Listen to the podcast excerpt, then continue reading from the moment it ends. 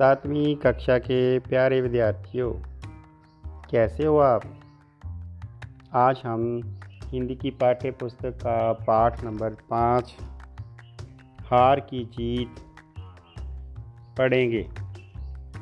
हार की जीत पाठ ये एक कहानी है। इसके कहानीकार सुदर्शन जी है। सुदर्शन जी द्वारा लिखी गई कहानी को पढ़ने के लिए हम अपनी पुस्तक को पाठ नंबर पाँच को खोल कर बैठेंगे। पुस्तक पर ध्यान देंगे। पाठ को कान से सुनेंगे। आपको पाठ अच्छी तरह से समझ आ जाएगा। जैसे कि पाठ का शीर्षक है, हार की जीत। वैसे तो जीत कर सभी जीत जाते हैं, लेकिन हारा हुआ व्यक्ति हार कर जब जीतता है तो वो जीत का आनंद कुछ और ही होता है। असल में जो आदमी हार जाता है, वो दुनिया की नज़र में हारा हुआ लगता है, लेकिन उसको दूसरे तरीके से देखा जाए तो जीत उसी की होती है। तो आइए कहानी के अंक पर, कहानी के विवरण पर ध्यान देते हैं। पाठ का आरंभ, जैसे माँ को अपने बेटे और किसान को अपने लहलहाते खेत देखकर जो आनंद आता है, वही आनंद बाबा भारती को अपना घोड़ा देखकर आता था। आपने याद रखना है, बाबा भारती, उसके पास क्या है? एक घोड़ा। तो घोड़े को कैसे वो प्यार करता है? जैसे एक माँ अपने बेटे को और किसान अपने खेतों को। वह घोड़ा बहुत ही सुंदर तथा बड़ा बलवान था। बाबा भारती उसे सुल्तान कहकर पुकारते थे। खुद दाना खिलाते और देख रेख करके प्रसन्न होते थे। घोड़े का नाम क्या था? सुल्तान। सुल्तान किसका नाम था? घोड़े का। घोड़ा किसका था? बाबा भारती का। वे गाँव से बाहर एक छोटे से मंदिर में रहते और भगवान का भजन करते थे। सुल्तान के बिना जीना उनके लिए बहुत ही कठिन था। खड़ग सिंह, खखा डड्डा गग्गा, खडग। खड़ग सिंह उस इलाके का प्रसिद्ध डाकू था। लोग उसका नाम सुनकर कांपते थे। धीरे धीरे सुल्तान की कीर्ति उसके कानों तक पहुँची। उसका मन उसे देखने के लिए अधीर हो उठा। अधीर मैंने बेचैन।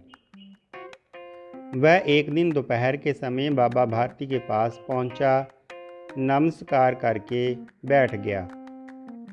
तो दोनों का जो वार्तालाप हुआ, कहो, इधर कैसे आ गए?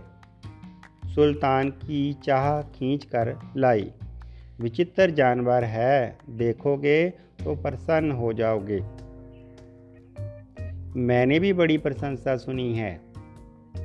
उसकी चाल तुम्हारा मन मोह लेगी कहते हैं, देखने में भी बड़ा सुंदर है।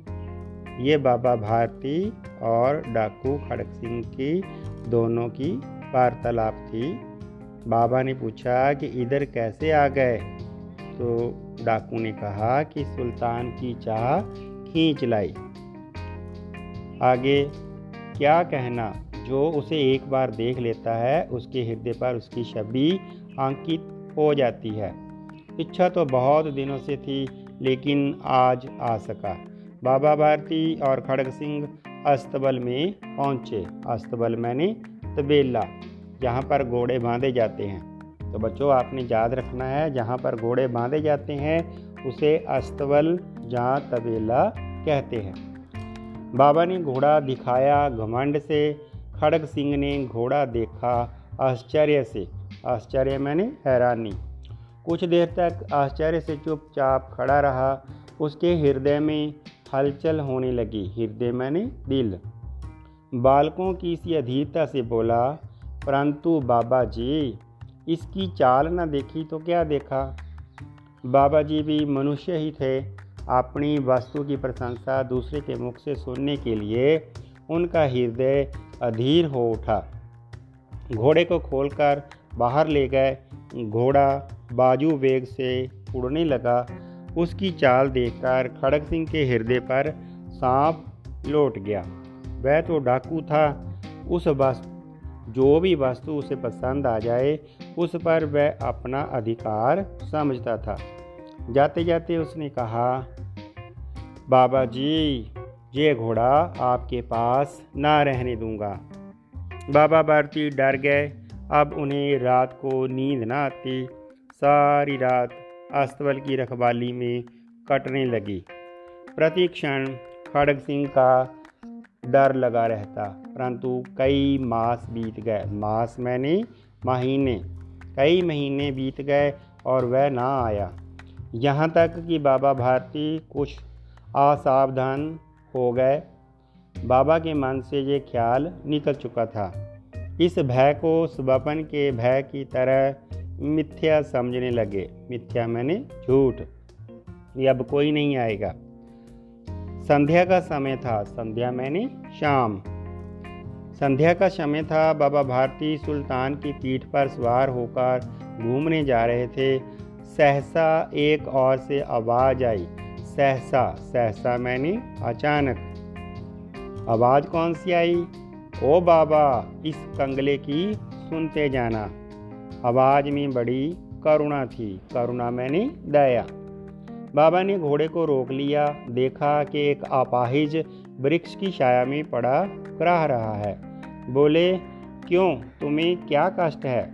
अपाहिज ने हाथ जोड़कर कहा, बाबा, मैं दुखी हूँ, मुझ पर दया करो।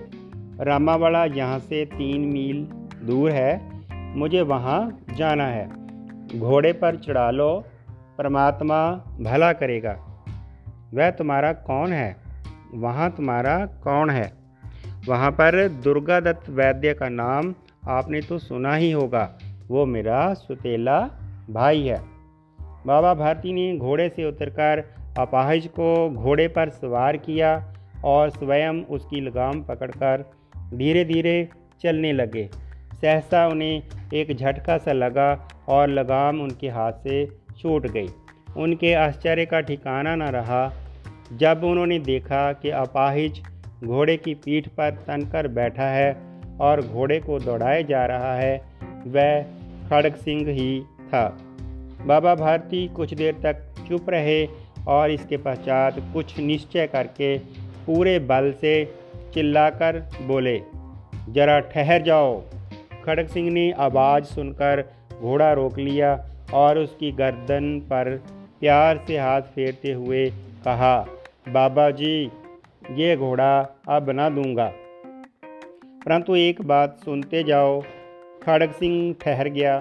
बाबा भारती के निकट जाकर उसकी ओर ऐसी आँखों से देखा जैसे बकरा कसाई की आँखों से आँख, कसाई की ओर देखता है। और कहा कि ये घोड़ा तुम्हारा हो चुका। मैं तुमसे इसे वापस करने के लिए ना कहूँगा। परंतु खड़ग सिंह केवल एक प्रार्थना करता हूँ कि उसे अस्वीकार ना करना, नहीं तो मेरा दिल टूट जाएगा। बाबा जी, आज्ञा कीजिए, मैं आपका दास हूँ, केवल ये घोड़ा ना दूँगा।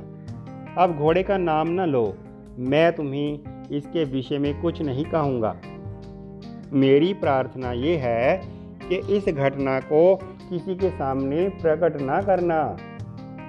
खड़ग सिंह ने आश्चर्य से पूछा, बाबा जी, इसमें आपको क्या डर है? तो सुनकर बाबा भारती ने उत्तर दिया, लोगों को यदि इस घटना का पता चल गया तो वह किसी गरीब पर विश्वास नहीं करेंगे। जैसे मैं तुझ पर विश्वास करके तुझे घोड़े पर बिठा लिया। जब लोगों को इस घटना का पता चलेगा तो कोई भी गरीबों पर विश्वास नहीं करेगा। बाबा भारती चले गए, परंतु उनके शब्द खड़ग सिंह के कानों में उसी प्रकार गूंज रहे थे। सोचता था कि कैसे ऊँचे विचार है, कैसा पवित्र भाव है, मनुष्य नहीं, ये तो एक देवता है। रात के अंधेरे में खड़ग सिंह बाबा भारती के मंदिर में पहुँचा। चारों ओर सन्नाटा था। खड़ग सिंह सुल, सुल्तान की बाग पकड़े हुए था। वह धीरे धीरे अस्तबल के फाटक पर पहुँचा। फाटक मैंने दरवाज़ा, यहाँ पर घोड़े बांधे हुए थे। उस तबेले के फाटक पर पहुँचा। फाटक खुला पड़ा था। खड़ग सिंह ने आगे बढ़कर सुल्तान को उसके स्थान पर बाँध दिया और बाहर निकलकर सावधानी से फाटक बंद कर दिया।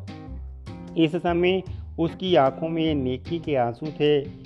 रात्रि का तीसरा पहर बीत चुका था। चौथा पहर आरंभ होते ही बाबा भारती ने अपनी कुटिया से बाहर निकलकर ठंडे जल से स्नान किया। उसके पश्चात अस्तबल की ओर बढ़े, परंतु फाटक पर पहुंचकर उनको अपनी भूल प्रतीत हुई। घोड़े ने अपने स्वामी के पाँव की चाप को पहचान लिया और ज़ोर से हिन हिनाया अब बाबा भारती आश्चर्य और प्रसन्नता से दौड़ते हुए अंदर घुसे और अपने घोड़े घोड़े के गले से लिपट कर इस प्रकार रोने लगे कि मानो कोई पिता बहुत दिन के बिछड़े हुए पुत्र से मिल रहा हो। बार बार उसकी पीठ पर हाथ फेरते बार बार उसके मुँह पर थपकियाँ देते। फिर वह संतोष से बोले कि अब कोई गरीबों की सहायता से मुँह नहीं मोड़ेगा। तो प्यारे बच्चों, ये थी कहानी हार की जीत। पहले जीत किसकी हुई? डाकू खड़ग सिंह की। उसने क्या चुराया? घोड़ा। किसका चुराया? बाबा भारती का। घोड़े का नाम सुल्तान। जब घोड़े को चुरा लिया गया तो बाबा भारती की हार हुई। लेकिन बाबा भारती ने डाकू को कुछ भी नहीं कहा। डाकू का हृदय बदल गया, मन बदल गया। डाकू उसी रात घोड़े को वापस करके चला गया। तो मुझे पूरी उम्मीद है कि सातवीं कक्षा के बच्चों ने इस पाठ को अच्छे से समझ लिया होगा। इस पाठ के जो लघु प्रश्न हैं, छोटे प्रश्न हैं, उसके बारे में भी थोड़ी सी जानकारी हासिल कर लेते हैं। प्रश्न एक, बाबा भारती के घोड़े का क्या नाम था? तो हम उत्तर में लिखेंगे, बाबा भारती के घोड़े का नाम सुल्तान था। प्रश्न दूसरा, खड़ग सिंह कौन था? उत्तर में हम लिखेंगे, खड़ग सिंह एक डाकू था। इलाके का प्रसिद्ध डाकू था। तीसरा प्रश्न, बाबा भारती अपने घोड़े को देखकर खुश क्यों होते थे? उत्तर में हम लिखेंगे, बाबा भारती अपने घोड़े को देखकर इसलिए खुश होते थे क्योंकि वो अपने घोड़े को अपने बच्चों की तरह, अपनी प्रजा की तरह, अपनी संतान की तरह मानते थे। बाबा जी, ये घोड़ा अब ना दूँगा। ये वाक्य किसने कहा और किससे कहा? उत्तर में लिखेंगे, ये वाक्य डाकू खड़ग सिंह ने बाबा भारती को कहा। पांचवा, इस घटना को किसी के सामने प्रकट न करना। ये वाक्य किसने कहा, किसे और कब कहा? तो उत्तर में हम लिखेंगे, ये वाक्य बाबा भारती ने डाकू खड़ग सिंह को कहे। किस समय कहे? जब वो घोड़ा चुरा के ले जा रहा था। उस समय बाबा भारती ने ये शब्द उसे कहे। तो ये था पाठ नंबर पाँच, हार की जीत। बच्चों ने अच्छी तरह से समझ लिया होगा। घर में रहिए, सुरक्षित रहिए, कोरोना से बचिए माता पिता की आज्ञा माने, गुरु का आदर करना जाने। फिर मिलेंगे अगले पाठ की ऑडियो में।